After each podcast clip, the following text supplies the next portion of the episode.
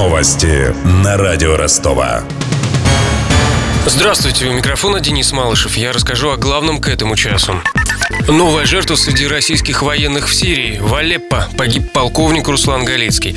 Он попал под обстрел в западном районе города несколько дней назад. Все это время медики боролись за его жизнь.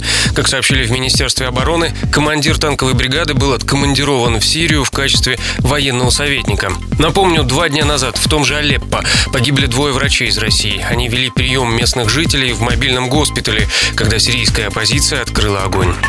Нарушители правил дорожного движения смогут досрочно вернуть себе водительские права. Такой законопроект Думский комитет по законодательству рассмотрит в эту пятницу. Документ внес в Госдуму сенатор Владимир Федоров. По его словам, срок наказания уменьшится вдвое, если автомобилист возместил ущерб и раскаялся. Однако в случае повторного нарушения водитель не сможет управлять машиной в полтора раза дольше. Сейчас автомобилистов лишают прав за пьяную езду, оставление места ДТП, пересечение двойной сплошной и другие тяжкие нарушения.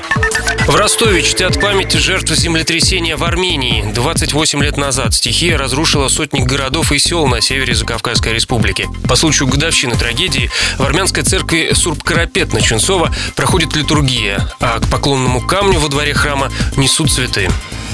Для справки. Первые подземные толчки были зарегистрированы 7 декабря в 10 часов утра по московскому времени. Отголоски семибального землетрясения были зафиксированы в Азии, Америке и даже в Австралии. За полминуты оказался в руинах город Спитак. На него пришелся эпицентр стихии. Частично были разрушены города на севере Армении – Ленинакан, ныне Гюмри, Степанован и Кировакан. В результате природной катастрофы погибли 25 тысяч человек, еще полмиллиона остались без жилья. Из-за угрозы аварии была остановлена армянская АЭС на юге страны. После землетрясения Армения выглядела так, будто пострадала от ядерного взрыва, рассказал радио Ростова горноспасатель Михаил Горкунов. Он участвовал в ликвидации последствий землетрясения в Гюмри.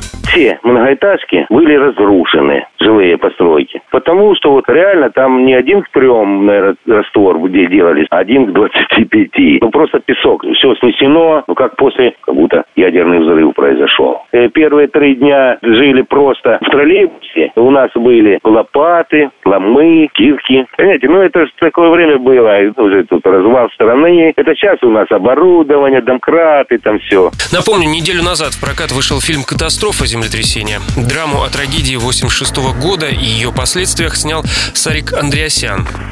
У меня вся информация к этому часу. У микрофона Денис Малышев. Над выпуском работали Мария Погребняк, Александр Стильный и Виктор Ярошенко. До встречи через час. Новости на радио Ростова.